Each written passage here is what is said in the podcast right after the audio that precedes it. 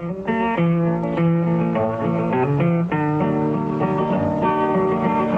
land is your land, and this land is my land. From the California to the New York Island, from the Redwood Forest to the Gulf Stream waters. This land was made for you and me. Welcome back to American Song. Today we find ourselves in the first decades of the 20th century. The early decades of the 1900s were a time of social changes and unrest. The poet W.H. Auden wrote his epic poem, The Age of Anxiety, about the isolation, loneliness, sense of purposelessness, and spiritual emptiness that he saw everywhere. Try this quote from it We would rather be ruined than changed. We would rather die in our dread than climb the cross of the moment and let our illusions die.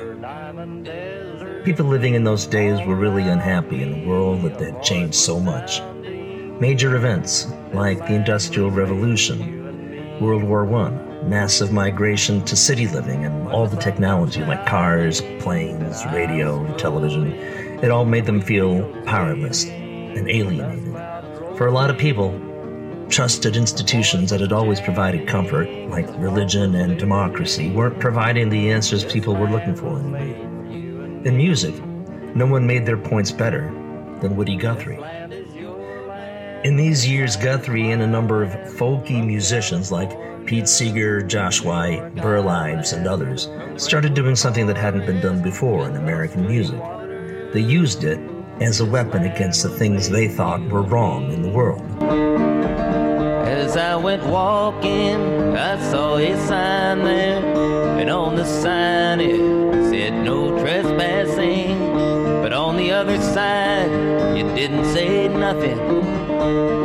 And that sign was made for you and me. For instance, Woody Guthrie's guitar had the words, This machine kills fascists, on it. As a people, Americans are inclined towards optimism and a belief that if things aren't working, they can be fixed.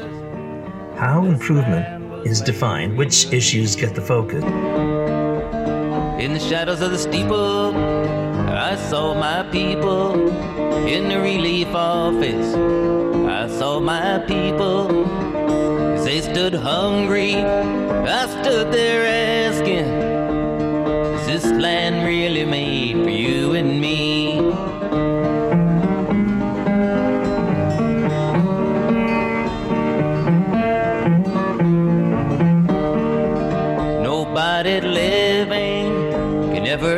stop me as I go walking my freedom highway. Nobody living can make me turn back. This land was made for you and me. How those improvements are managed comes down to party philosophy. Practically speaking, America has been a two party system with a number of other minority parties that represent the people that don't line up with everyone else. On the left, we've had three parties progressives, socialists, and communists. Progressives believe that science, technology, economic development, and social organization can be used to improve the human condition. Progressives believe that the main block in improving the lives of the middle and lower classes is the economic inequality between the rich and the poor. Socialists and communists go a step further, and they believe that the only way to level the playing field is to abolish private ownership. At the dawn of the 20th century, America was like a thoroughbred racing stallion, restless in the gates, every muscle tensed to explode into motion. We'd already become almost unrecognizable from what we had been just a short century ago. Like the passengers on the Titanic, we did not see the various icebergs looming in the fog of the future.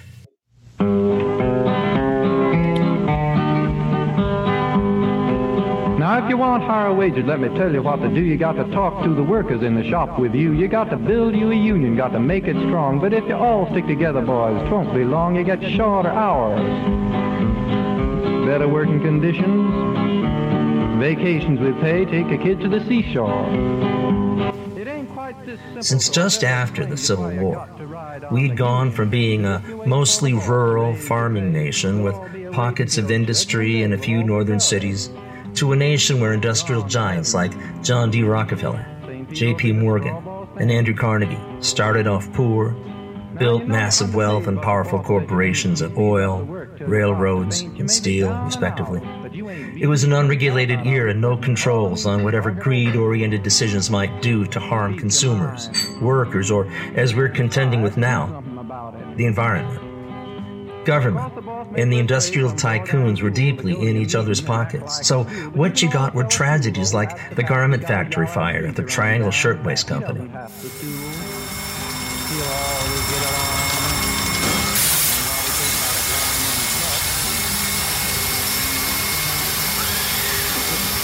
That building caught fire, and the women workers who were locked in a room on an upper floor of the burning building either died directly in the fire or jumped to their deaths to escape it.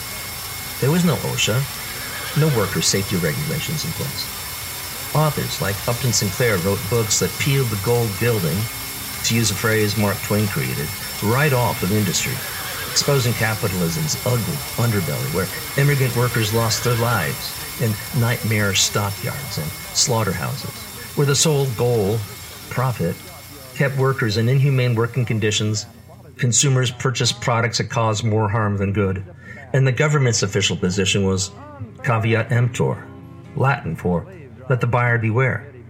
But as a result of the public outcry, created by guys like Sinclair and others who were labeled radicals and communists, laws slowly began to change in directions less favorable for business, but better for everyone else. And this is an important point. Whenever big business starts getting forced to do things that people with an actual social conscience would do because it's the right thing to do, they start labeling the people working for change as radicals, agitators, reds, and lately, snowflakes. As the aughts and the teens of the 20th century gave way to the roaring 20s, and America's economy was superheated, regular folks started investing in corporations for the first time ever, putting their money in the banks. Consumerism became almost like the national religion. Got a problem? Buy a gadget and fix it. Nirvana, not the band, and ecstasy, not a pill, are just one more purchase away. And then, just when it seemed like the party would never end, the get rich quick train everybody was riding on smashed right into a brick wall. I'm just a poor wayfaring stranger traveling through this world of woe. And there's no sickness, no toil, no danger in that fair land to which I go. People living on farms got wiped out when the prairie soil, no longer nourished and plowed by the hooves of 60 million buffalo, gave out. And the winds of the Dust Bowl blew the topsoil in all directions. And farms that their grandfathers and fathers had lived and died on were repossessed by bankers who thought only about profits and nothing about people. The ride was over, and we were now in the Great Depression. As Americans lay there, reeling, trying to get over the economic bedspins that the Jazz Age bathtub gin binges led to, they wondered how they were going to recover. A new sense of disappointment and betrayal began to settle in. People were promised that the banks and corporations would bring everybody a better life. All they had to do was give up who they were and what they traditionally stood for, and things would be wonderful. But they found out they'd put their faith in a false Messiah. Sound familiar?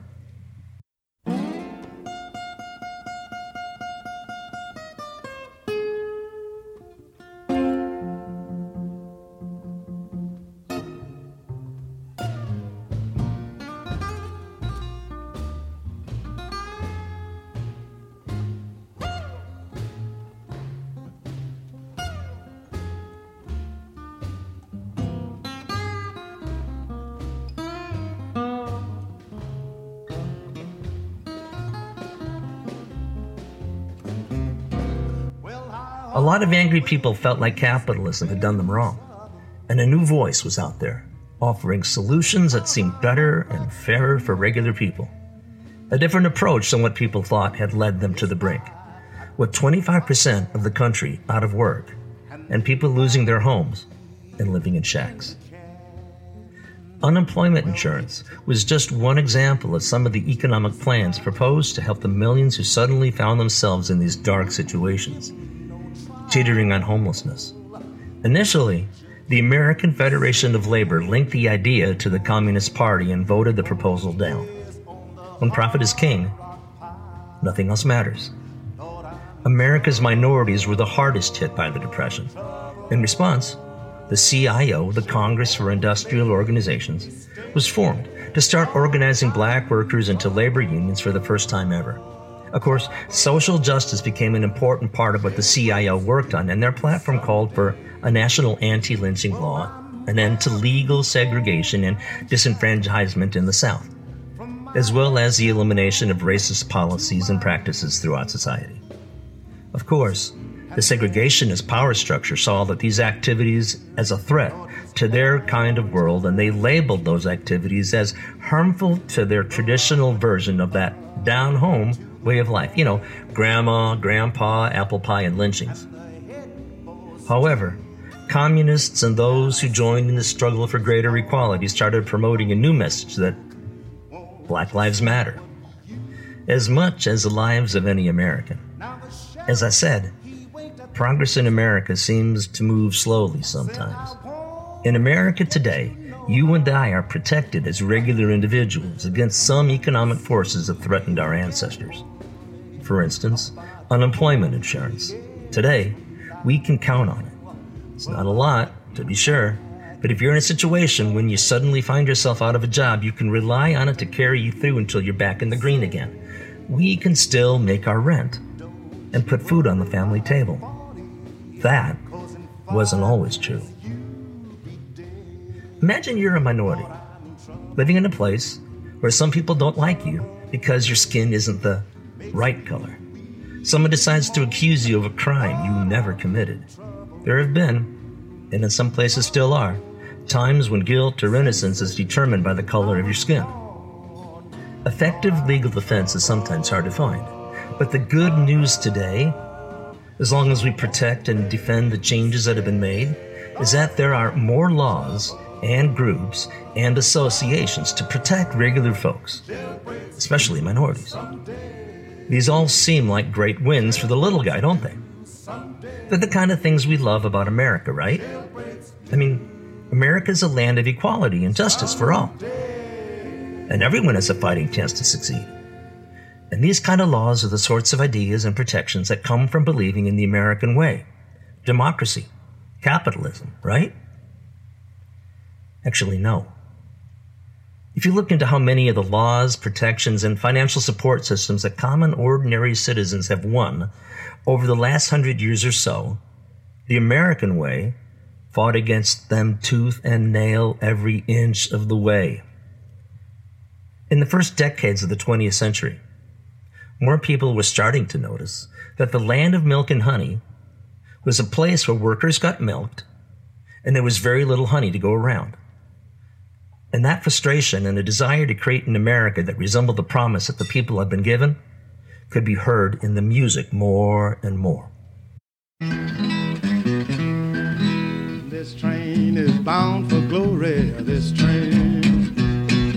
This train is bound for glory. This train. This train is bound for glory. Don't ride nothing but the righteous and the holy. This train bound for glory. This In a lot of ways, mm. things here in the old US of A have improved since those days. For sure, there's been more regulation. We've got a minimum wage law now. Working conditions are safe, and living standards in America are much better than they were 100 years ago. When we look through the years, we can see that things got better because a lot of people from different political philosophies invested their lives in making it that way, including members of the two major parties. Many times, change has been pushed from the minor parties until it became an important rallying point, and the Dems or the Republicans backed those movements. Today's episode is all about the first of the two 20th century waves in the folk music movement and how that movement rallied people behind some big themes to help them fight for social justice. A phrase we're hearing so often in the news again today. To some people, including musicians like Woody Guthrie, Pete Seeger, Josh White, and others, socialism and communism seemed like the solution. There was even a slogan in those years that said, Communism is 20th century Americanism. Thankfully, our heritage, national character, and our value system were important guardrails during many of those years, and we never experienced the bloody revolutions, gulags, dictatorships, or party purges that other nations did. Welcome to American Song, Episode 11. Folk music stood for America. This train don't carry white or black boy. This train. This train don't carry white or black on this train.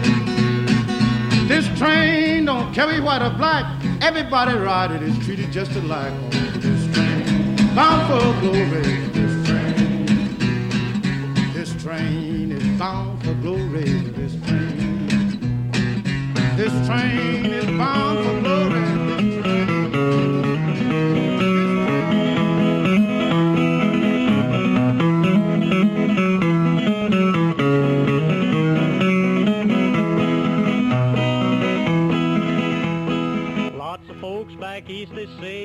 Let's talk about Woody Guthrie.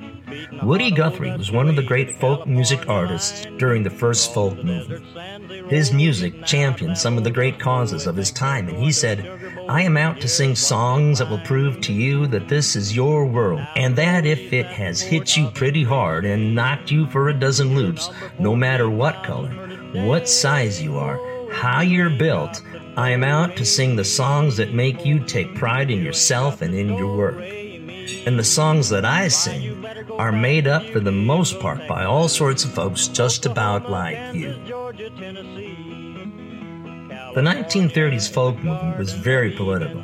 The people making and promoting the music were energized by more than just love of the music. For them, the music was an instrument to recruit and organize the working people in the country behind political change. Capitalism was the root cause of the social problems of the day, and the world still hadn't seen the worst that communist systems could produce, like gulags and dictator states. So a lot of people were very attracted to the promises that communism presented. Years ago, Dylan wrote a song called Union Sundown. One line from that song rings appropriate here. It sure was a good idea till greed got in the way. And so it went with communism, a system that took everything from everybody, unless you happen to be a party boss. Don't believe me? Do some homework on where China's princelings, the children of the Chinese party leaders, go to university, where they hold jobs, and what their lifestyles are like. Anyway, back to our story.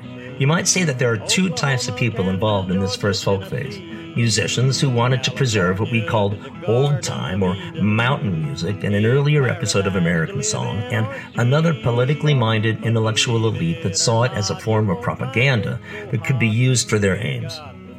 To capture the second group's idea of a singable lyric, try this We are the builders, we build the future. The future world is in our hands. We swing our hammers. We use our weapons against our foes in many lands. And we, the workers, who are the builders, we fight. We do not fear to die. All power and freedom unto the workers is our defiant battle cry. Uh, no. Not exactly a campfire song, is it? Not unless the campfires are started by people throwing Molotov cocktails.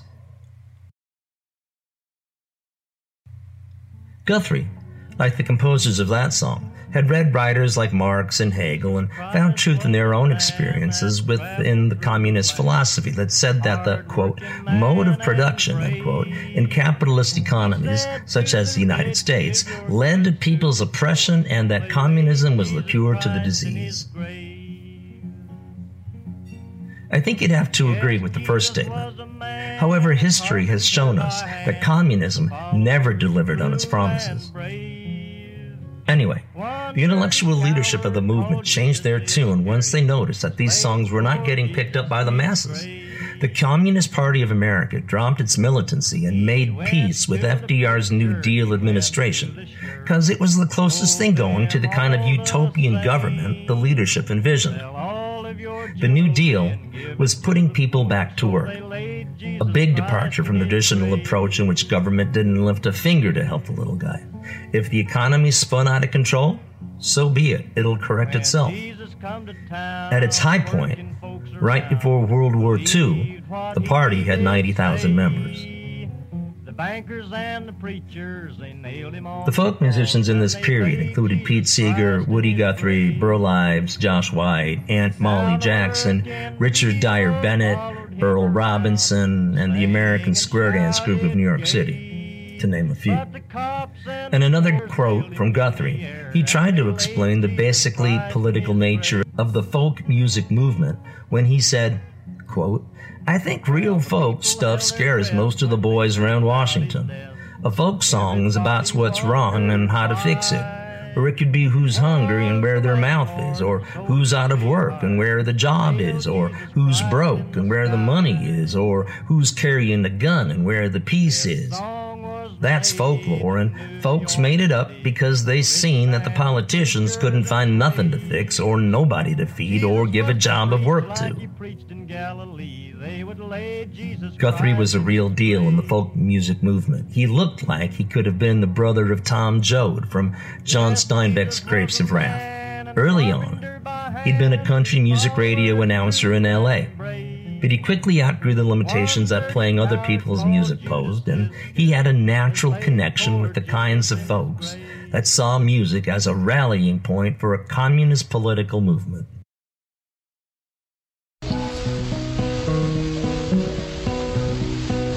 Take a trip with me in 1913 to Calumet, Michigan in the copper country. I'll take you to a place called Italian Hall, and the miners are having their big Christmas ball.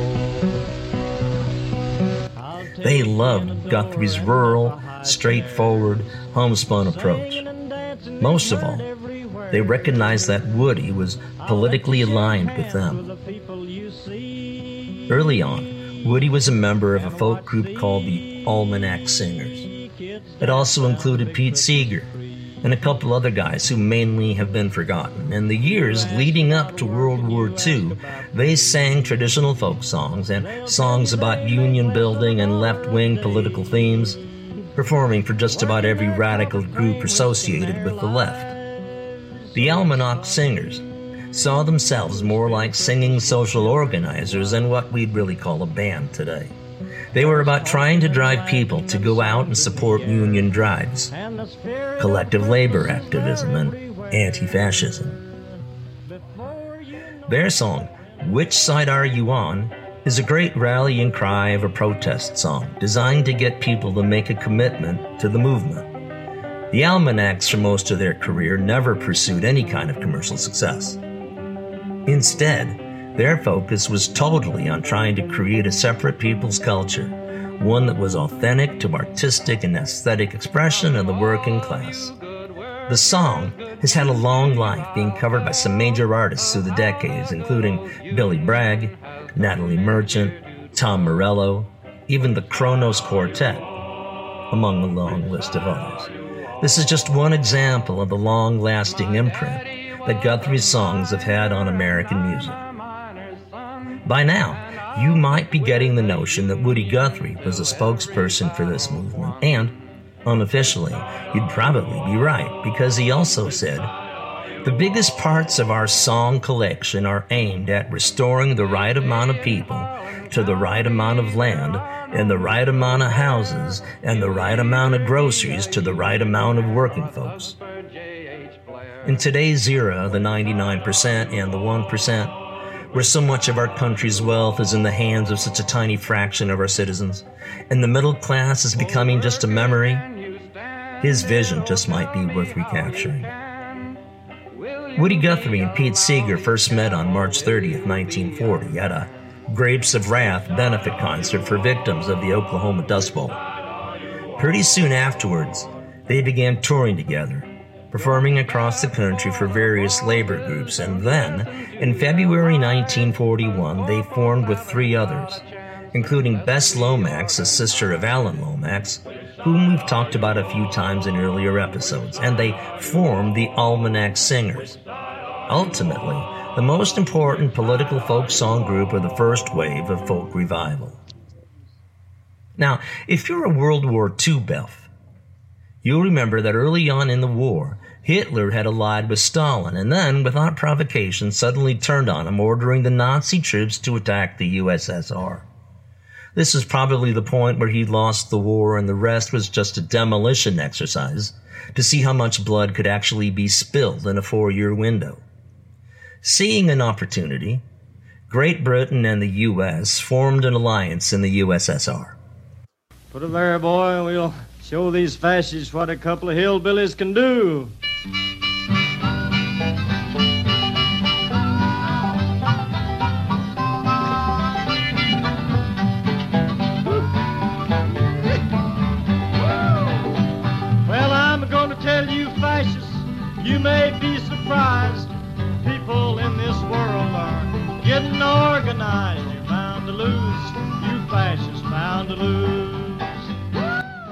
With the collapse of the Hitler Stalin non aggression pact and the Soviet Union under siege, the Communist Party of America and its sympathizers, including the Almanac Singers, were transformed from pacifists into warriors almost overnight.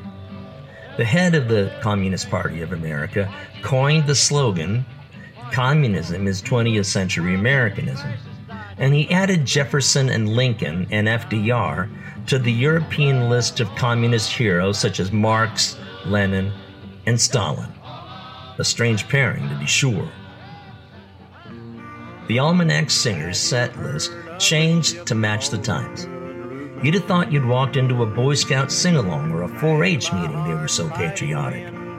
In the new Common Front against fascism, the group performed songs such as The Sinking of the Reuben James. Tonight she's in her grave on the bottom of the sea. Tell me what was their names, tell me what was their names. You have a friend on that good Reuben James? What was their names, tell me what was their names. You have a friend on that good Reuben James? Hundred men went down in that dark, watery grave. When that good ship went down, only 44 were saved. Was the last day of October, we saved the 44 from the cold ocean waters of that cold icy shore. One of the lines was, Tell me what were their names? Did you have a friend killed on the good Reuben James? About an American ship sunk by a German U boat in the early days of the war. Once branded as traitors in the commercial press and banned from the radio, suddenly the Almanac Singers were transformed from public enemy to friend of the people. It was there in the dark of that uncertain night that we watched for the U-boats and waited for the fight. Then a whine and a rock and a great It's gonna take everybody to win this war. The butcher and the baker and the clerk in the store. The guys who sail the ships and the guys who run the trains and the farmer raising wheat upon the Kansas plain. The butcher, the baker, the tinker and the tailor will all work behind the soldier and the sailor. We're working in the cities, we're working in the woods, and we'll all work together to deliver the goods. Now me and my boss, An unintended consequence of this was the surge in popularity, I mean, radio mostly, of their music. Suddenly, they had many more chances to perform for non leftist audiences. Woody Guthrie and Pete Seeger each got opportunities to perform individually at the White House. One of the key figures in this whole movement was Alan Lomax. He was hugely important in cultivating American folk music, and without him, a lot of the folk revival movement may not have happened, or at least not the way it did. Alan Lomax was the son of John Lomax, who was also an anthropologist that recorded authentic American music. We've talked about him in earlier episodes. Let's listen to Alan talk about his earliest memories of his father and their shared search for folk music and musicians in this 1991 60 Minutes interview with Charles Kuralt. One doesn't. One would think that um, having been to Choate and Harvard and all that, you'd have turned out to be a more of a orthodox anthropologist than you turned out to be. How did it happen that you got into this for your whole life? Well, I think it was because I was really the favorite son of my father, and he was always a kind of a grassroots rebel, born in 1865. And uh, he had a, a black companion on the little sharecropping farm that he grew up with, and he was devoted to that man. And all the way through our collecting journeys, he was hoping that he would find him because when when um, Nat got his freedom from his bondage that he agreed to stay on the farm for. He took his money and gold and left and then disappeared and they thought he somebody robbed him and drowned him. The father always hoped that he would find the man. And uh, he grew up beside the Chisholm Trail. He heard those cowboy songs, Upatayayo and all those things, and he wrote them down when he was a kid. And he secretly wanted to go up the trail with all those wild young roosters from Texas. Nobody else, had that in him. Nobody else wrote them down. Why did he? He I mean, they were just considered trash, right? Well, quite a lot of other people did too, you know, some other people who wrote poetry and had dreams. You know, the West was full of poets. West was full of, uh, and still is, you know, they have a whole society for cowboy poetry. And that was all still already working in my father's day. There were poets and there were radicals and there were all kinds of folks out there, not just uh, cattle barons. And uh, my father went to the university with those ideas in his head and then raised me to him. He went collecting and and uh, found America. He found Jesse James and uh, and the uh, the days of '49 and the Chisholm Trail and all those things, and it astounded the literary bigwigs of the day. They didn't know America had any ballads. It got it got into your bloodstream pretty early. Then. Yeah, well, Austin, where I grew up, you know, there were Mexicans there. I grew up on chili, and the hot tamale man came caroling under our window, and we'd eat a couple dozen hot tamales. There was that music, and when I was in college, I used to go to San Antonio, and there were ballad singers right there on the plaza singing cowboy ballads, and the the black church was just across the the the alley from where we lived. and I heard that, and then. But my father always sang songs, and my mother had a lot of songs. For instance, I was ra- the national lullaby is the song that my grandmother rocked us to. You know, the one about oh, you by, don't you cry. Go to sleep a little baby. When you wake, you shall have all the pretty little horses, blacks and bays, dapples and grays, coach and six little horses. That was a lullaby was rock by. We put it in our book, and now it's sung. It's in movies. It's in, it's everywhere. No one did more to make folk music a national trend than Lomax.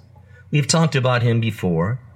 He was vital in preserving a lot of authentic blues and folk music that could still be heard in many rural pockets of America, especially in the South. He was also the host of a CBS radio show for kids called American School of the Air that ran from 1939 to 1941. Lomax had a whole family audience, too.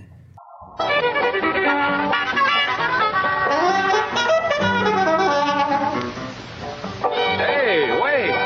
Hold it! Hey, take it easy! Now, just what's going on here? Why, man, this is a hootenanny. His show, Hootenanny, started in 1940, and his regular guests were guys like Woody Guthrie, Leadbelly, Josh White, Pete Seeger, and many others. Through his show, Lomax was able to introduce a large number of folk musicians to a large national audience. One of them was the great blues guitarist and singer Muddy Waters.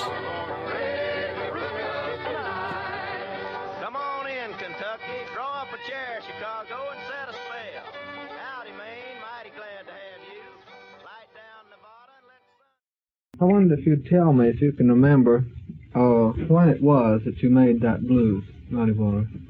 I made that blues up in 38. Remember the time, the year? The... I made it up about the 8th of October in 38. Do you remember where you were when you were doing your singing? And how, No, how it happened? so. No, I mean, where you were sitting and what you were thinking about? Speaking of function on the car. And I had been mistreated by a girl, and it looked like that was running in my mind to sing that song. Tell me this. Tell me a little of the story of it, if you don't mind. I mean, if it's not too personal. I mean, I want to know the facts and, and how you felt and why you felt the way you did. That's a very beautiful song. Well, I just felt blue, and the song veiled into my mind, and it's come to me just like that song, and I started singing and went on. Well, when you uh, do you do you know is that tune the tune for any other blues that you know? Well, yes, there's been some blues played like that. What what tune other blues do you remember? It runs to that same tune. Well, this song come from the cotton field, and the boy went put the record out, Robert Johnson. He put it out walking blues. What was the title he put it out under? He put it out on as name of walking blues.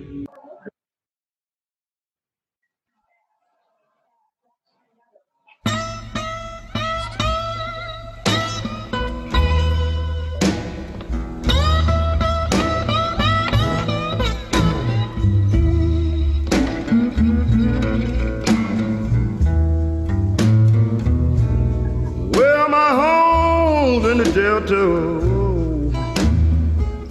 way out on that farmer's road.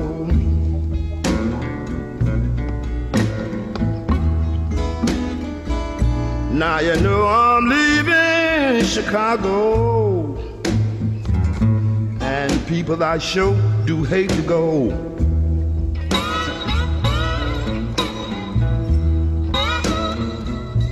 Now you know I'm leaving here in the morning. Won't be back no more.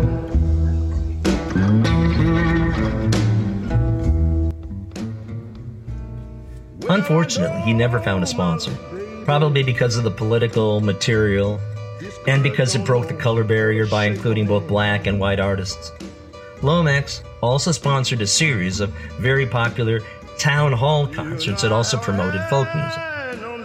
There was a second folk music concert at the White House in March of 1941, where the cast of Hootenanny performed at a military themed command performance before an audience that included the Secretaries of War, Navy, and the Treasury, and their wives. Like most of the first revival folk artists, Alan's politics definitely leaned to the left, which made him naturally empathetic with the topics and concerns that the artists cared about. Lomax did as much as anyone to make the first revival successful. He discovered some of the artists, helped them book shows, arranged for recording sessions, exposed them to the deep well of authentic songs he documented around the country, and he helped them build an audience by giving them really valuable national airtime on the CBS network. Also, Lomax personally encouraged the political motivations of these artists. Because of him, artists like Leadbelly, Josh White, Burl Ives, the Golden Gate Quartet, and especially Woody Guthrie and Pete Seeger had successful careers in the American music industry. I mentioned looming icebergs that could sink seemingly unsinkable ships at the top of this episode.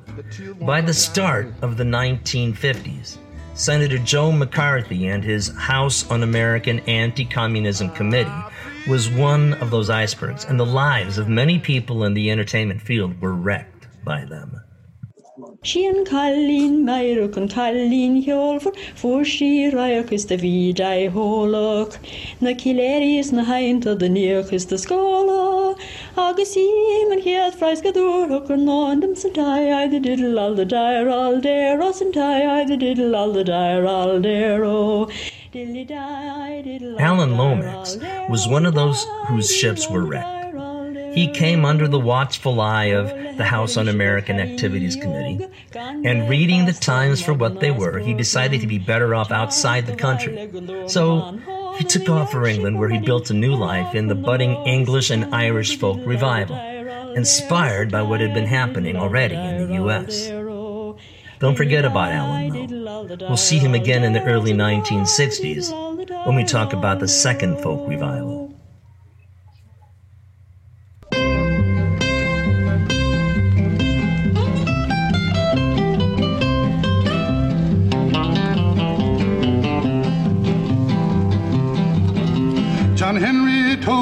His captain that a man was nothing but a man. Before he'd let that steam drill run him down, he'd fall dead with his hammer in his hand. Fall dead with his hammer in his hand.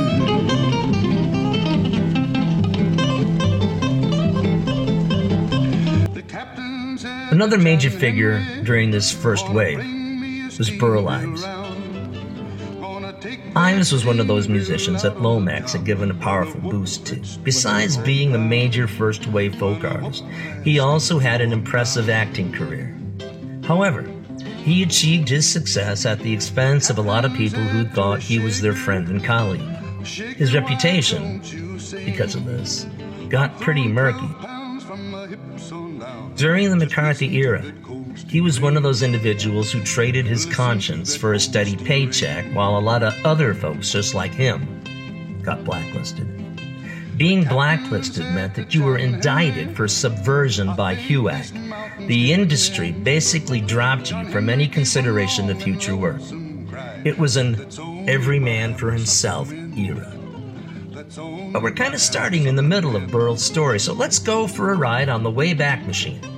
Early in his career, Ives had been knee deep in the socialist movement, working alongside Seeger and Guthrie and the Almanac Singers and others back in their pre patriot, anti war days.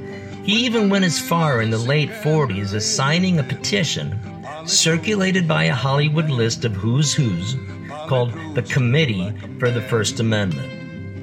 The committee's purpose was to protest the House Un American Activities Committee's investigation of another Hollywood group known as the Hollywood Ten.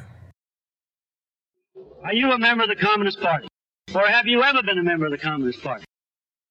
It's unfortunate and tragic that I have to teach this committee the That's basic principles of the Americanism. That's not the question. The question is, have you ever been a member of the Communist Party? I'm framing my answer in the only way in which any American citizen can frame his Then you denied- question then you- invades his absolutely invades Then you deny, to, you, you refuse to answer that question. Is that correct? I have told you that I will All right. offer my beliefs, my affiliations, and everything else You're the to the. American public, and they will know where I stand, as they do from what I have written. Stand away I from the stand. for, Americanism for many years, and I shall Stand away from the stand. fight for the Bill of Rights, which you I'll are trying to take destroy. this man away from the stand. The Committee for the First Amendment was organized by two important film directors, William Wyler and John Huston, and two actors, Humphrey Bogart and Lauren Bacall, who actually were husband and wife as well. Hello, Sam. Hello, Miss Elsa. I never expect to see you again. It's been a long time. Yes, ma'am. A lot of water under the bridge. Some of the old songs, Sam. Yes, ma'am.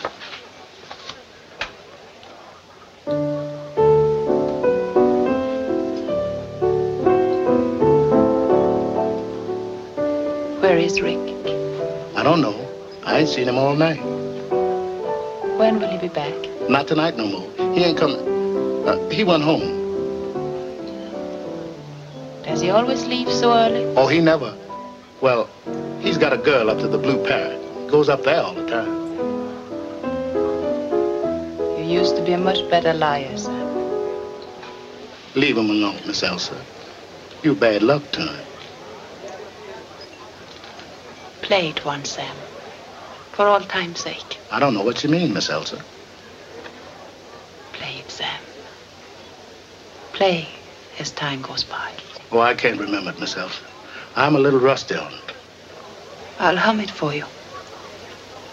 Da da da da da da. Da da da da da.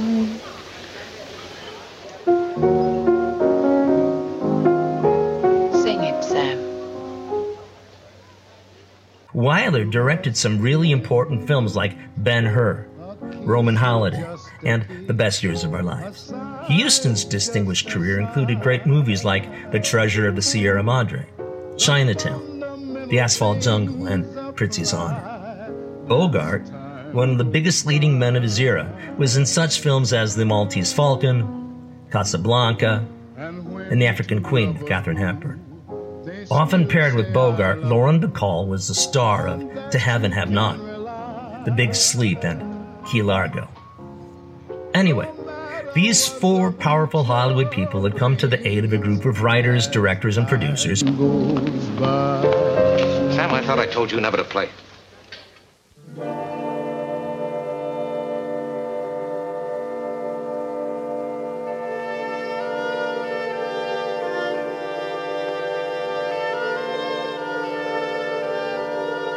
Who had refused to answer any of the questions posed by the House Un American Activities Committee.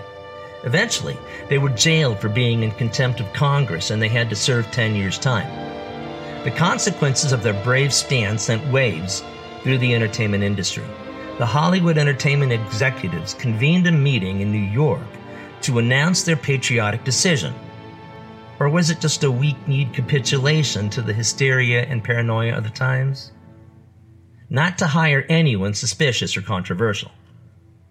Here's something I want to make sure I emphasize for you. To be labeled as a subversive, it's not like you had to have committed any crimes. You didn't need to participate in the rabble mob storming of the U.S. Capitol building, or lie about election results, or plan an insurrection. All you need to have done was hold favorable opinions about communism, or have made positive public statements about it, or voted for socialist or communist candidates. No actual crimes were committed. Do that, and you could do 10 years jail time, or lose your career, or both. I was blacklisted from 50 to 58 in movies, and then another two or three years in television. I did not get off the blacklist till 1964. I wouldn't characterize my beliefs as communist beliefs. I would call them socialist beliefs. I lean a lot towards socialism even now. I don't think there's anything dirty about it. It always identified with working people. And because uh, my first mature feelings about politics were formed during this depression, and so I, I became a communist. I never thought there'd be repercussions, particularly. Being a communist, uh, it may have been thought of not socially acceptable, particularly, but it was nothing you went to jail for, for being. And I was. I, I hope nobody's listening. The next domino to fall was Congress, passing the McCarran and Smith Acts, which revoked the passports of anyone labeled subversive and barring them from any travel outside the country. In that hothouse climate, Burl Ives found himself listed by HUAC as a suspected communist sympathizer. And this raises another parallel with things I see happening today. Given how weak these cases were and the kinds of things people were losing so much over, it's frightening to see the kinds of laws that were being passed at the time. Restricting travel is something that we usually think happens in dictator type states, not fully fledged democracies with a Bill of Rights and 200 years of democracy and a constitution. And most people today look at these times with shock and discomfort. So then what's happening with all these voter suppression laws? What are we becoming in America? What happened in 2020 when voting participation surprised a nation that is used to political apathy has got to continue. We've got too many people in power who don't value America the way they need to. This is a time to heed the reminders that have come before us, like this song by another first wave folkie, Earl Robinson, and his song, Keeping Score in 44. But let's go back to Burl Ives. What came next is why I said his reputation has been forever tarnished. Even though Ives had been sympathetic to left wing politics, he denied ever having had communist sympathies or relations. What was worse, he eventually provided the names of dozens, if not hundreds of people he knew who did have similar leanings and whose careers were ruined, such as another folk group, the Weavers. Remember this when we talk about Pete Seeger in a little while. Trading his respectability, personal conscience, and decency for money seems to have been a pretty good business move for old Burl, though. Just ask Rudy Giuliani. Over the next 10 days, we get to see the machines that are crooked, the ballots that are fraudulent, and if we're wrong, we will be made fools of. But if we're right, a lot of them will go to jail. So, let's have trial by combat. While his friends and associates were steadily going broke and losing their careers, Ives was making out really well for himself with a steady stream of acting and record contracts. But he'd revealed who he really was, and people who were paying attention saw it. For instance, the great Southern playwright Tennessee Williams wrote a role in his play, Cat on a Hot Tin Roof, specifically for Ives, who played the part of Big Daddy, a cynical, overly macho realist. On the outside, Big Daddy was all fat and bravado, but inside he was rotting away from cancer. His character was written to symbolize America's own hypocrisy. He was such a natural in that part that he resumed it when the movie version of the play was made. This is Ives with Paul Newman in a scene from that movie. Now tell me, what are you disgusted with? Mendacity. You know what that is? It's lies and liars. Who's been lying to you, Maggie? Your wife been lying to you? No, not one lie, not one person, the whole thing. What's the matter? You got a headache? No, I'm just trying. You're just trying to concentrate, but you can't, because your brain is soaked with liquor. Wet brain! Mendacity. No, there's nothing What do you wrong know about Sally. mendacity? No, I no. could write a book on it. It's your sister calling from Memphis. To hell with her. Go back. Get out of there. Go on. Close the door after you. Mendacity. Look at all the lies that I got to put up with. Pretenses, hypocrisy. Pretended like I care for Big Mama. I haven't been able to stand that woman in 40 years. Church. It bores me. But I go. And all those swindling lodges and social clubs and money grabbing auxiliaries that's, that's got me on the number one sucker list. Boy, I've lived with mendacity. Now, why can't you live with it? You've got to live with it. There's, there's nothing to live with but mendacity. Is there? Oh, yes, sir. You can live with this. Ives likewise had big parts in The Big Country, Showboat, East of Eden, Desire Under the Elms, Our Man in Havana, and he finally played his last role in a 1980s film called White Dog, where he played a really nasty racist. I should tell you that he also got an Academy Award for The Big Country. He had a role in the hugely important Roots miniseries of the 1970s, and for sure, you'll remember his narrator role as Sam the Snowman in Rudolph the Red-Nosed Reindeer. While Rudolph's nose was red, Burl's was mostly brown, way up to the bridge.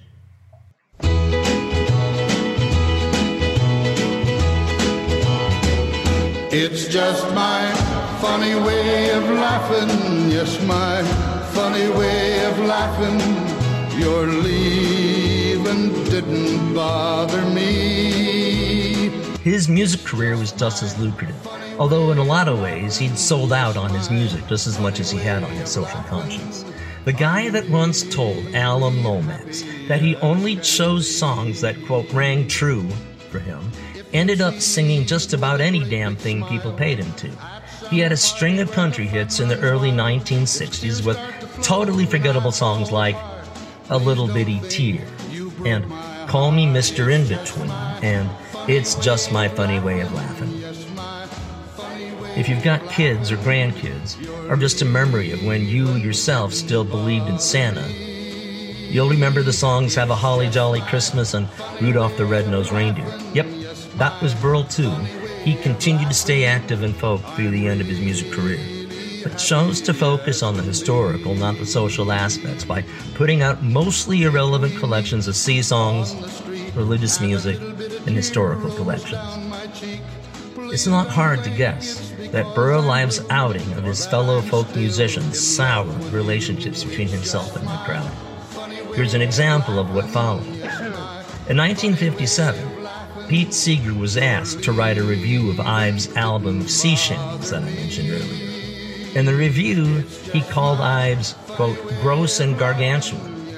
And he pointed out that Ives had, quote, fingered, like any common stool pigeon, some of his radical associates of the early 1940s because he wanted to preserve his lucrative contracts.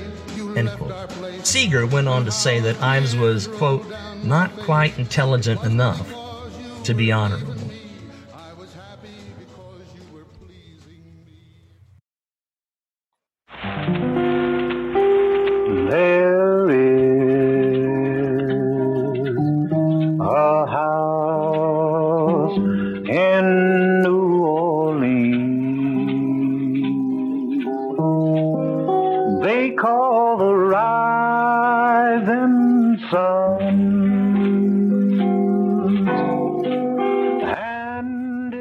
Great from the first wave of folk music is Josh White. Josh was a blues singer and, like Huddie Ledbetter, is also considered an authentic blues artist. This is Josh singing one of his one of the earliest known recordings of this well-loved song, House of the Rising Sun. His range covered every major genre of the time, including pop, jazz, gospel, and blues. He's thought of as one of the best and most famous black guitarists and singers of the 1930s and 40s. Born in Greenville, South Carolina, his musical heritage was deep and authentic in spirituals, prison songs, and black folk music.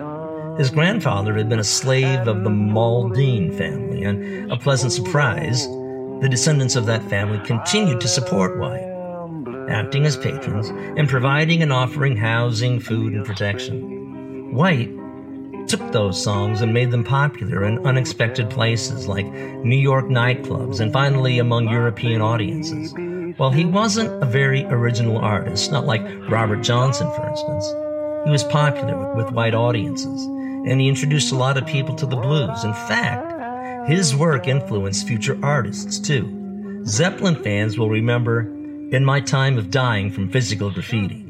This is the version that inspired them.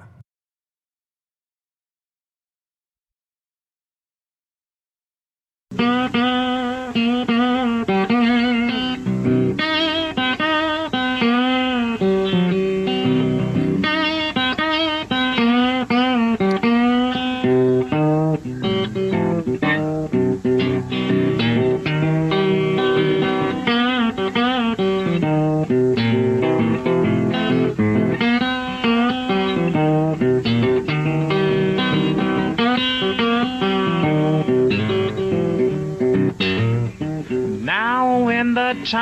of dying, I don't want nobody to mourn. All I want my friends to do, come and fold my dying arms. Well, well, well, so I can die easy. Well, well, well. He cut his first record in 1928 playing rhythm guitar behind a blind blues guitarist named Blind Joe Taggart. Then he moved to New York City, and his career began to take off. Pretty soon, he got a gig playing live on radio. He found an interesting way to have dual careers in the Christian music market and in the secular blues market. As a bluesman, he recorded under the name Pinewood Tom. White grew up in a very strict Christian household. His father was a Methodist minister and ran this household in an ultra conservative way. To get a feel for it, the only acceptable drinks were buttermilk, milk, and water. The only allowable social event was going to church, and spirituals were the only music permitted in the home. So it's not surprising that bluesman Pinewood Tom had an alter ego in his career, Christian artist Josh White, the singing Christian. One of his songs as Josh White was There's a Man Going Around Taking Names.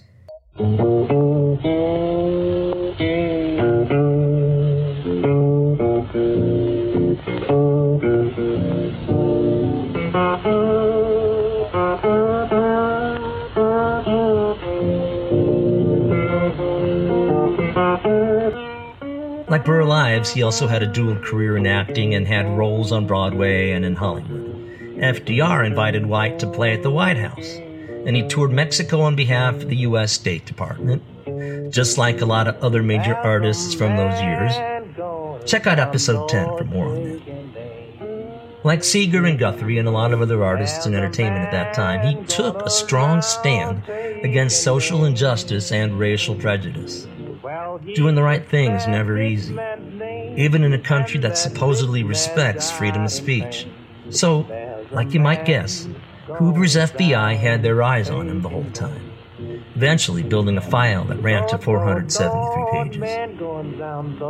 Obviously, White's strong stand for social justice was partly a product of his race, but it was also the result of the hardship he'd gone through after his father was unjustly imprisoned in a state asylum.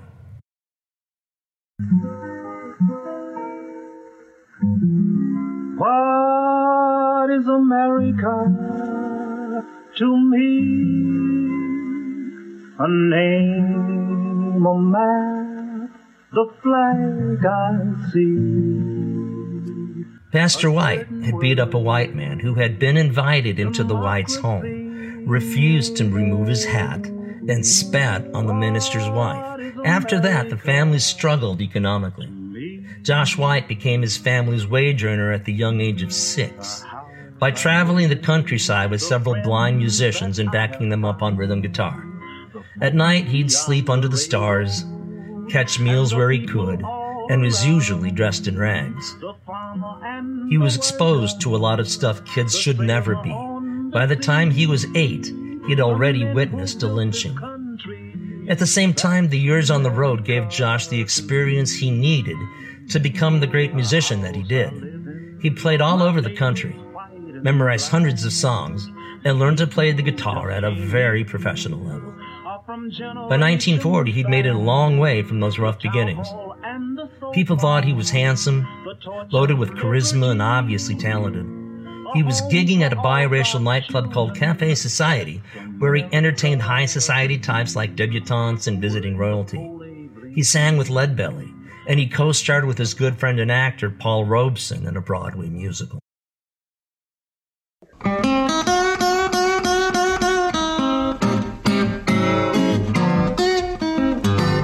I went down to that St. James Infirmary and I saw some plasma there. I upped and asked the doctor man, now was the donor dark affair? The doctor laughed a great big laugh. White also had a number of major hits, including Chain Gang, One Meatball, Free and Equal Blues, Strange Fruit, St. James Infirmary, The House I Live In, and Waltzing Matilda. Having come through what he had, he also sang a lot of protest songs about poverty and racism, and he got tight with the folk music crowd like Alan Lomax and that ilk. In 1941, he played at FDR's inaugural gala held at Constitution Hall, and again at the Library of Congress, and even a third time in a command performance at the White House.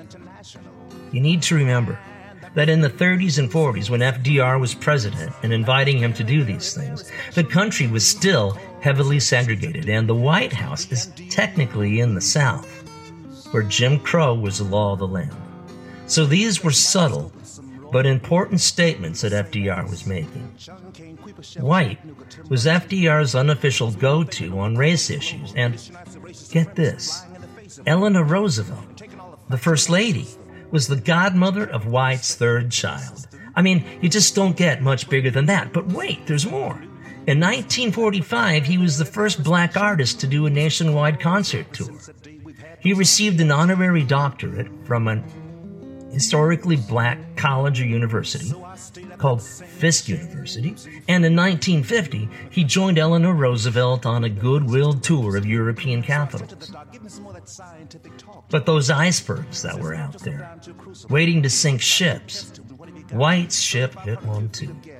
Just like Seeger and Guthrie and the Hollywood Ten and many others, he fell under the hateful eye of the House Un American Activities Committee and he was interrogated by the FBI. White was no communist, but he had righteously protected America's racism and he had righteously protested America's racism and the inequalities he'd seen all his life, and he did know communists. He found himself in a no win situation. His friends on the left were royally pissed off when he testified for HUAC. And at the same time, the right wingers, who probably had been waiting for an opportunity to knock this black man down a few pegs, blacklisted him. He couldn't find work for over a decade after that. Not in America, the land of the free and the home of the brave. Oh, no, not here. It's worth listening to a bit of his friend Paul Robeson in front of HUAC. I love the strength and the absolute conviction he showed in front of that powerful group.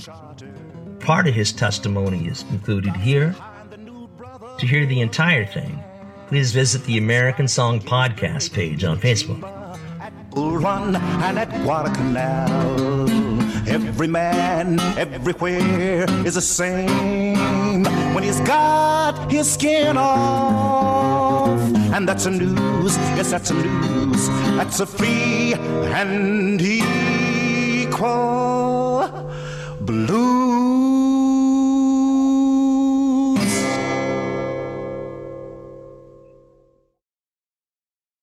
Now, Do I, Mr. uh, Robeson, Do I have the privilege of asking who is addressing me? I'm Richard Arens.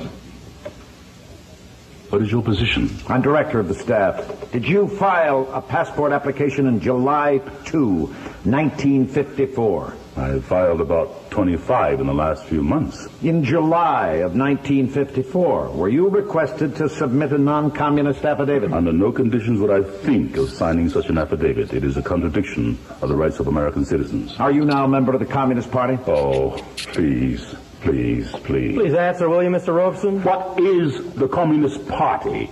What do you mean by that? Are you now a member of the Communist Party? Would you like Party? to come to the ballot box when I vote and take off the ballot and see? Mr. Chairman, I respectfully suggest the witness be directed to answer the question. You are directed to answer the question. I invoke the Fifth Amendment and forget it. I respectfully suggest the witness be directed to answer the question whether, if he gave us a truthful answer, he would be supplying information which might be used against him in a criminal proceeding. You are directed to answer, Mr. Gentlemen.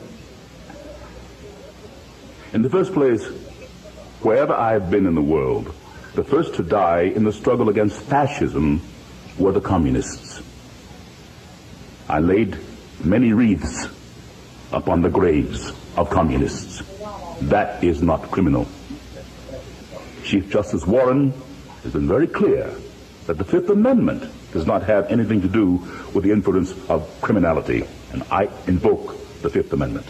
We've got time to talk about one more of the first wave folk musicians, someone we've mentioned already a few times, but who's so important to the movement that he needs his own space.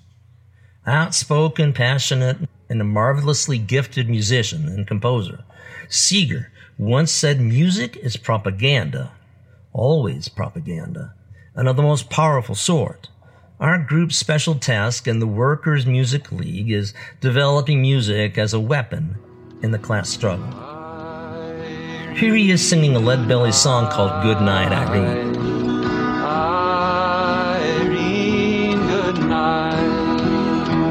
Good night, Irene. Good night, Irene.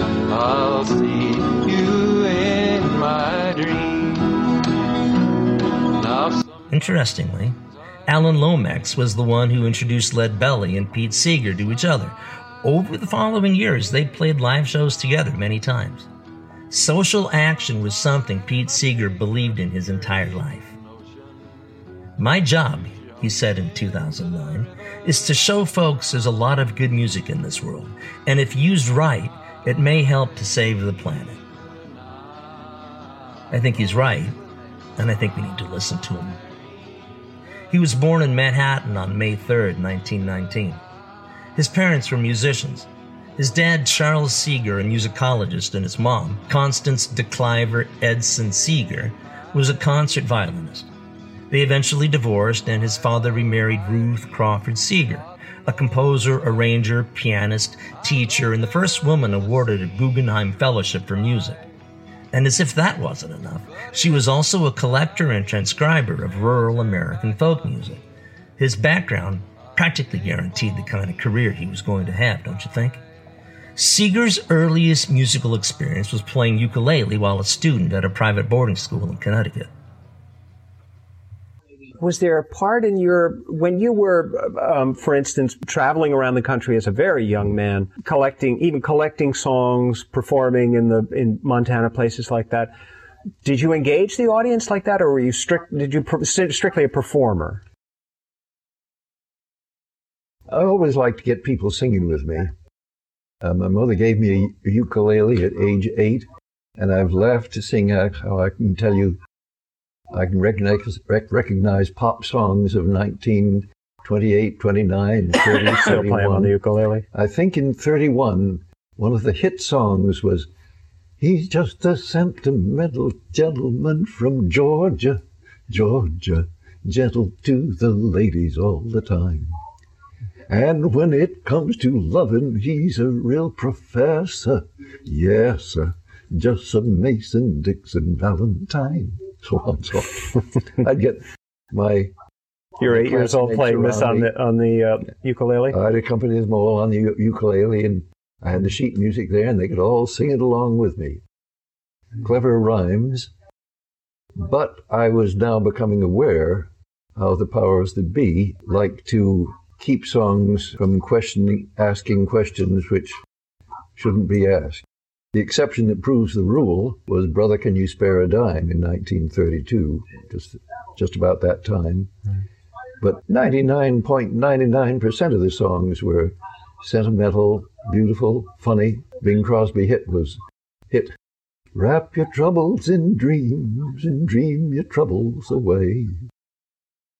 And Herbert Hoover is supposed to have said to another pop singer, very popular singer, Rudy Vallee. He says, Mr. Vallee, if you can sing a song that will make the American people forget the Depression, I'll give you a medal. Yeah. So I was very. They'd like someone like that now. I was very conscious of uh, that pop musicians uh, mainly help you forget your troubles. Admittedly, this is one of the purposes of music. I, I, I, years ago, I said, one of the purposes of music is to help you forget your troubles. Another help you learn from your troubles. Some do. Yeah.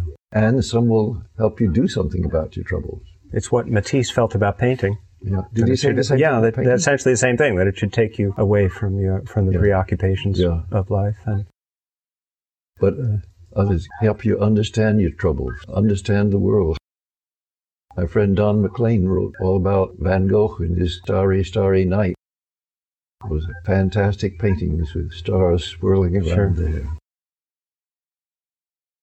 Do you think music can do that as effectively now as it as it I always so. has? Yeah, can do it now. Yes, help you understand the world. Pete discovered the five-string banjo when his dad took him to a square dance festival in North Carolina. It was love at first sight, and it became his major instrument. One of my favorite songs is, is one I learned back years ago from a country and western group called the Sons of the Pioneers. It's got some yodeling in it.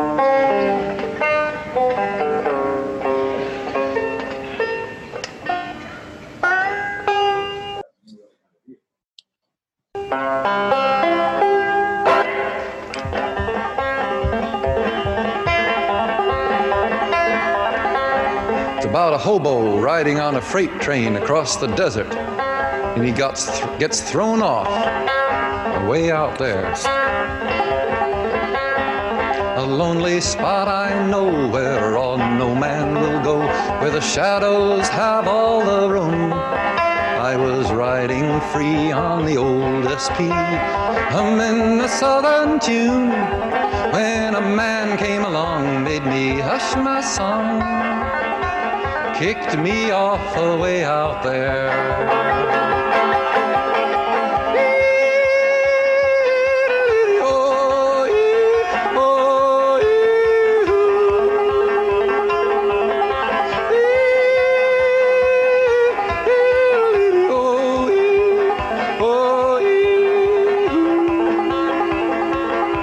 Anybody here have a yodel? Do you have a yodel? It's not hard. All it takes is courage.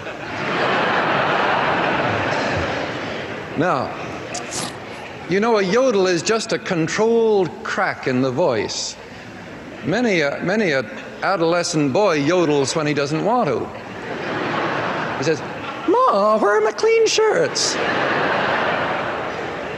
Now, all you need to do is just take a deep breath and go, He attended Harvard University and he was in the same class as JFK. His original plan was to become a journalist. He founded a radical student newspaper and he joined the Young Communist League. Seeing more of a future in music than the law, Seeger dropped out of college after his sophomore year and, like Josh White, headed for New York City. In New York, he met Alan Lomax, and who introduced him to Leadbelly and other blues and folk musicians. In a biography of Seeger's life written years later by David Dunaway, Seeger was quoted as saying, quote, I like the strident vocal tone of the singers, the vigorous dancing. The words of the songs had all the meat of life in them. Their humor had a bite. It was not trivial. Their tragedy was real, not sentimental. Lomax also got Pete a job cataloging and transcribing music at the Archive of American Folk Song at the Library of Congress. The songs Pete discovered in that job eventually became a big part of his set list in live concerts. Around that time, Seeger also met Woody Guthrie, an event that was going to have major impact in his life, for sure. Their first connection was playing at a benefit concert for migrant California workers. The two hitched up and traveled across the United States, hitchhiking, hopping freights, and trading songs. It sounds like an exciting, adventurous life for a young 20 something, doesn't it? If you've read Steinbeck's accounts of California and the migrant workers, you'll get a real sense for why communism struck such a major chord with guys like Guthrie and Seeger. If you haven't, check out the books In Dubious Battle or The Grapes of Wrath. Such a great writer.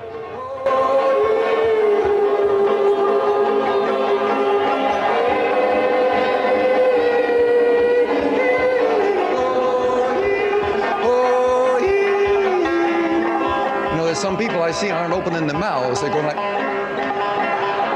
can't yodel that way. Incidentally, if that's too high for some of you, you can yodel in harmony. You know that?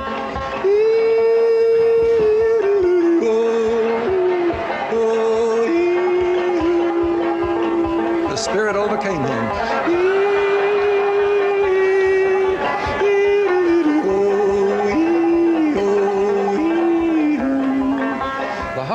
Part is just three notes below the regular part.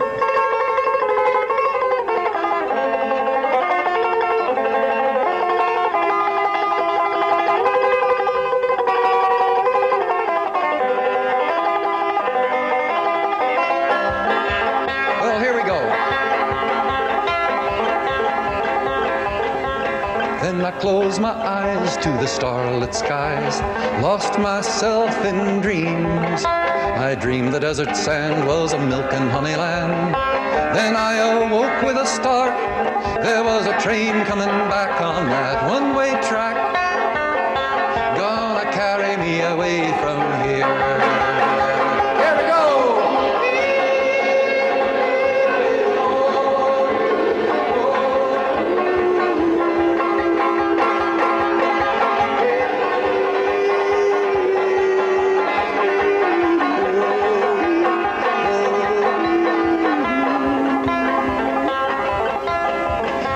she passed me by, I caught her on the fly, climbed in an open door. I looked around and saw the desert ground, the spot I would see no more. As I was riding away, I heard that pale moon say,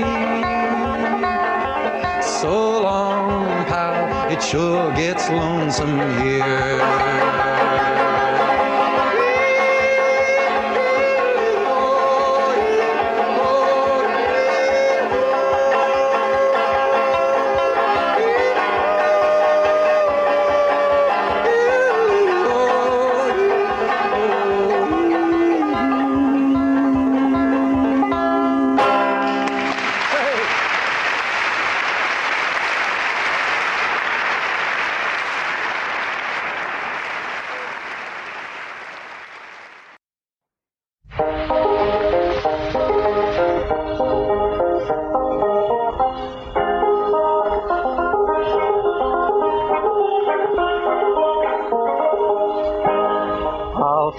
A song, and it's not very long. It's about a young man who never did wrong. Suddenly he died one day. The reason Guthrie and Seeger eventually started a group called the Almanac Singers, which also included Bess Lomax, the wife of Alan Lomax, Millard Lampell, and Lee Hays. After the Almanac Singers ran out of steam for various reasons we've already talked about, Pete was drafted into World War II in 42 and assigned to a unit of performers. After the war, he went back to New York and he founded People's Songs Incorporated, which published political songs and presented concerts for several years, but the company went bankrupt. He had a nightclub career too. He used to play shows at the Village Vanguard in Greenwich Village, which was also a hot spot for a lot of jazz artists. John Coltrane, for instance, played there, so did Miles Davis. And of course, he was politically active.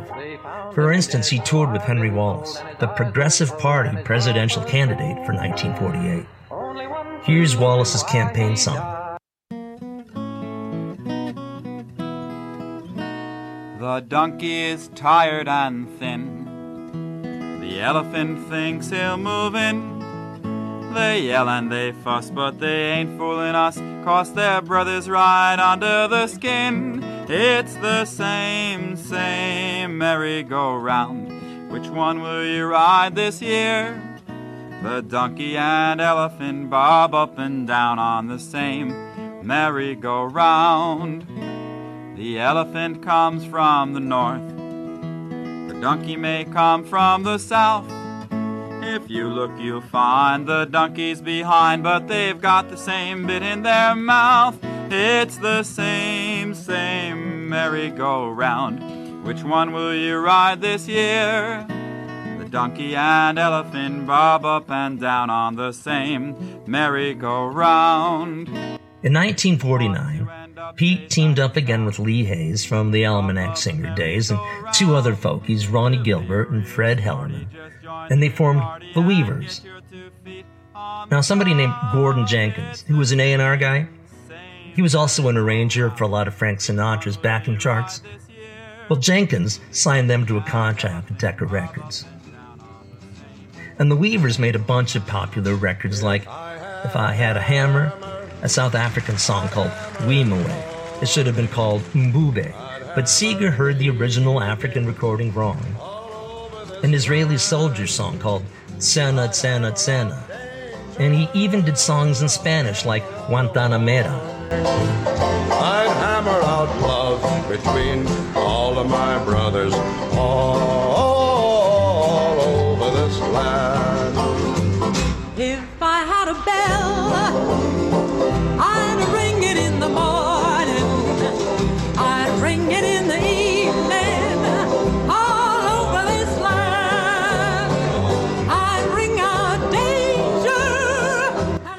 Oh, I shouldn't leave out the Weaver's cover of Lead Belly's Goodnight Irene. We heard Pete's solo version of it a little bit earlier. In fact, it topped the charts for six months. Seeger, with the Weavers, had some pretty big hits in 50 and 51 with Kisses Sweeter Than Wine and a cover of his old buddy Woody Guthrie's song So Long It's Been Good to Know You. Ev- eventually, the Weavers sold an amazing 4 million singles and albums in just two years. But then there was another iceberg.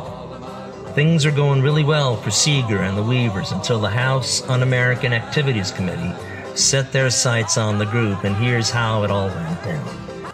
The Weavers were targeted as a possible communist threat.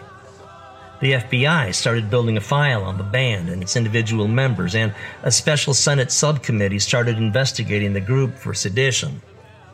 In 52, a former employee of People's Songs was questioned by HUAC, and he named three of the four members of the Weavers as Communist Party members. TV appearances started being canceled, and so did live shows, recording opportunities, and more. To fill the canceled dates in his performance schedule, Seeger started playing solo shows at college coffee houses, in churches, in schools and summer camps, and he built a new audience for folk music with the younger audience.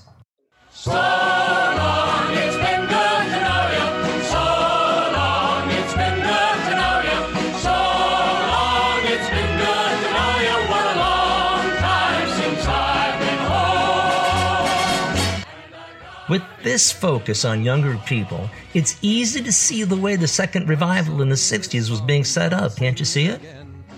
Folk music is so idealistic, and you can see how the 60s generation was heavily influenced by what Seeger was doing. He was paving a path for the new artists that were coming just around the corner. People like Joan Baez, Bob Dylan, Joni Mitchell. Remember how I said that Pete Seeger's original ambition before music was to be a journalist? Well, during those years, he also put his writing talent to work writing a long running column for a folk song magazine called Sing Out. And he left a big library of recordings he did for the Folkways label, too. Like Burl Ives around the same time, Seeger also recorded a super broad array of songs, everything from children's music to Spanish Civil War anthems. But just like the original Salem witch trials, the House Un American Activities Committee heard a lot of great people before it was all over. In 55, Seeger was subpoenaed. In his powerful testimony, and showing way more integrity than Burl Ives before him had, Pete told the committee, quote, I feel that in my whole life I have never done anything of any conspiratorial nature. I am not now going to answer any questions as to my association, my philosophical or religious beliefs, or my political beliefs, or how I voted in any election, or any of these private affairs. I think these are very improper questions for any American to be asked, especially under such compulsion as this. Here's Seeger in 65 talking about his testimony in front of HUAC. When the um, House Un American Activities Committee wanted to know if you had political connections, you didn't want to answer, and that Well, got you into some serious trouble. This is well. This is because this group of people are actually uh, they're a group, in my opinion, a group of American fascists. Their idea of America is America where everybody agrees with them. Uh, Scherer of Ohio was a supporter of the John Birch Society. Uh, Willis of Louisiana is a small town Mr. Big. He married the daughter of the local sugar mill owner, and his idea of America is is that small town where everybody knows their place and he's on top. Everybody's heard about taking the Fifth Amendment. You took the first. I didn't actually take any. Uh, later on, my lawyer said the only defense he could make of me was on the basis of the first. Which guarantees? Uh, that's the one guaranteeing freedom of speech, freedom of assembly, freedom of press, and religion. Uh, the Fifth Amendment, in effect, is saying you have no right to ask me this question. But I wanted to say you have no right to ask any American citizen this question. Uh, and I was challenging them on a, this broader basis. And a year later, the Congress cited me for contempt, along with uh, Dr. Otto Nathan, who was Einstein's friend, and Arthur Miller, the playwright. I was in good company. They were acquitted long before I was, but my trial didn't take place for four years, three, five years later. I was convicted first, uh, although it was a strange trial. The judge excused the jury every time we had one of our witnesses on there. We had Congressman Walter on the stand uh, and asked him, uh, "Do you are you acquainted with the people that run this blacklisting outfit uh, called uh, Aware Incorporated? They publish red channels and so on." He said, "No, I've never met the man." One day later, we have the head of Aware Incorporated on the stand. Said, uh, uh, "Quint, have you ever met Congressman Walter?" He says, "Yes, I went down to Washington to see him." So he had a long interview with Walter. Well, there was Walter caught right in perjury, but the jury had been excused during all of that. You were you were convicted and sentenced to Uh, a year in sentenced to jail. a year in jail, but a year later I was acquitted by the appeals court. Now there were at one point just before you were either sentenced or convicted, you asked leave to sing a song in court. Yeah, you see, one of the songs they wanted to know if I'd sung is a good song. Uh, it's called "Wasn't That a Time." I think it's a highly patriotic song. But he wanted to know if I had sung it at this certain place. And meanwhile, they had come in with all kinds of statements about this was a terrible, treasonous place full of traitors. And they weren't asking me anything about that. They just said, "Have you sung there?" Well, it's like, it's, supposing I I I, uh, I come out with a statement that a certain uh, place, uh, supposing is there a restaurant you've eaten at recently? Uh, supposing supposing we'll call it Purple Potato. Okay. You went to have Purple Potato to have a have a drink. Now I come out with a statement. Purple Potato is full of of traitors, and uh, I all kinds of evidence. Now I don't even ask you about uh, about that whether it's true or not. I say, have you uh, have you were you ever at the Purple Potato? You see, and if you say yes, why right away you're associating yourself with all these traitors. Seeger even offered to sing the songs that had been listed by HUAC in their Inquisition, and I'm using that word Inquisition with intent. It seems to me that as bright as we are, we humans have an awfully hard time remembering the lessons we should have learned from our prior mistakes. Haven't we seen these same kind of questions of mistakes before?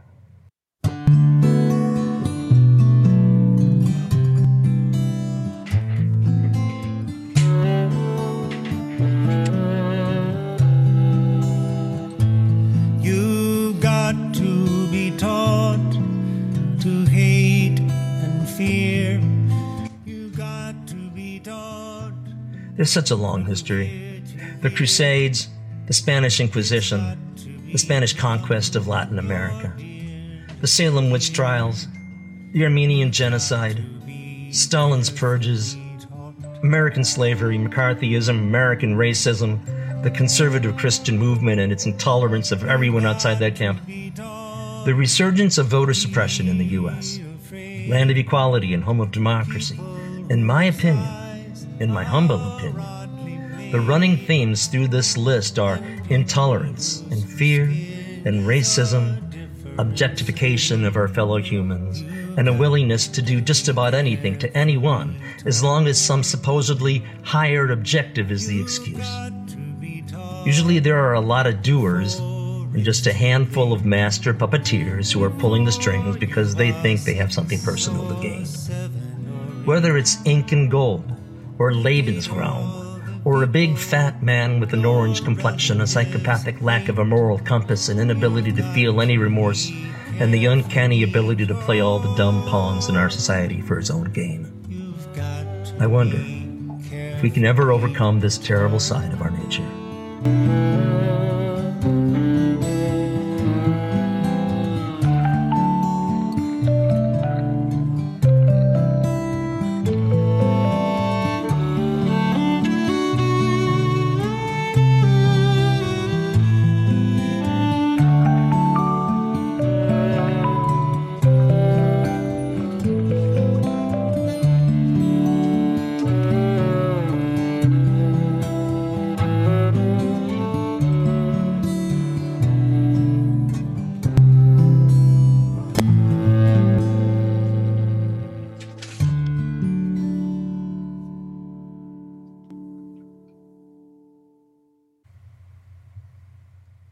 So in 1957, in his showdown against Joe McCarthy and the House Un American Anti Communism Committee, Pete Seeger was indicted on 10 counts of contempt of Congress.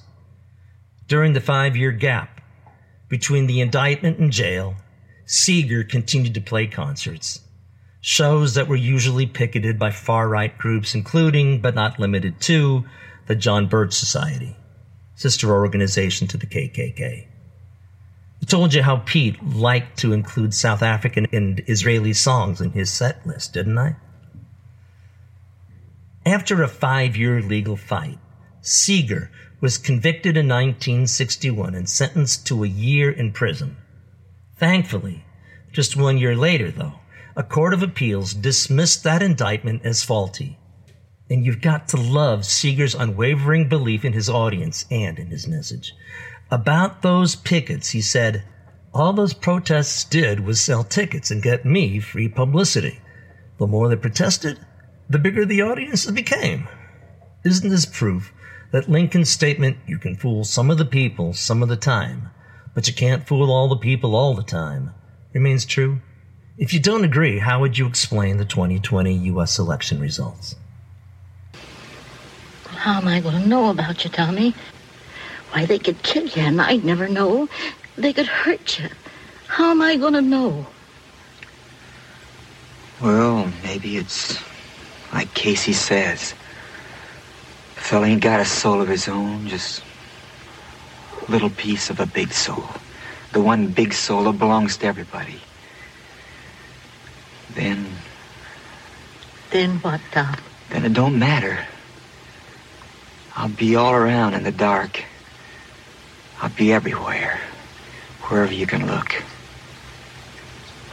Wherever there's a fight so hungry people can eat, I'll be there. Wherever there's a cop beating up a guy, I'll be there. I'll be in the way guys yell when they're mad. I'll be in the way kids laugh when they're hungry and they know supper's ready. And when the people are eating the stuff they raise and living in the houses they build, I'll be there too. I don't understand it, Tom.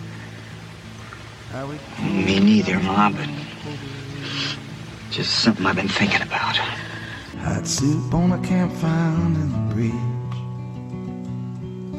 Shelter line stretching round the corner. Welcome to the new world order. Family sleeping in their car in the southwest. No home, no job, no peace, no rest. Well, the highway is alive tonight. But nobody's kidding nobody about where it goes. I'm sitting down here in the campfire light,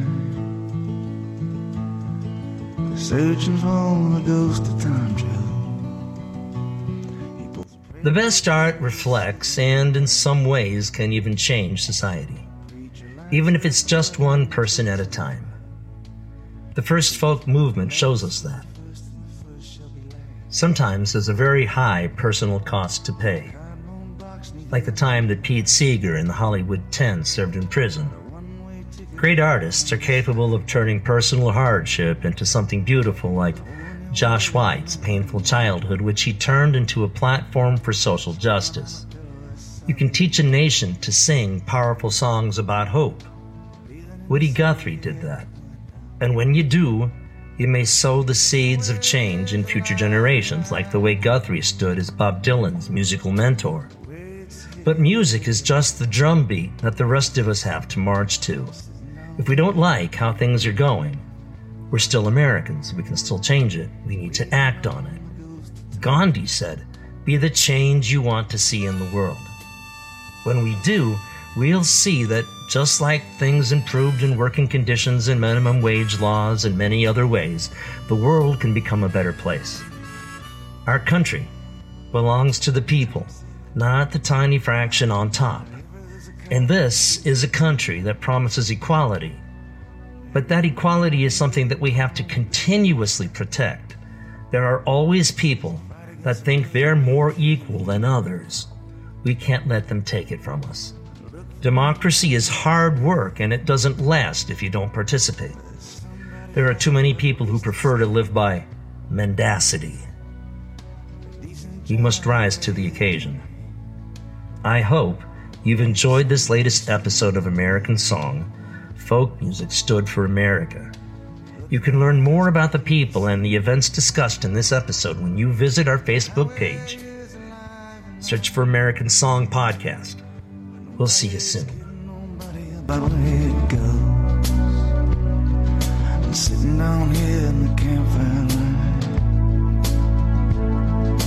with ghost of old.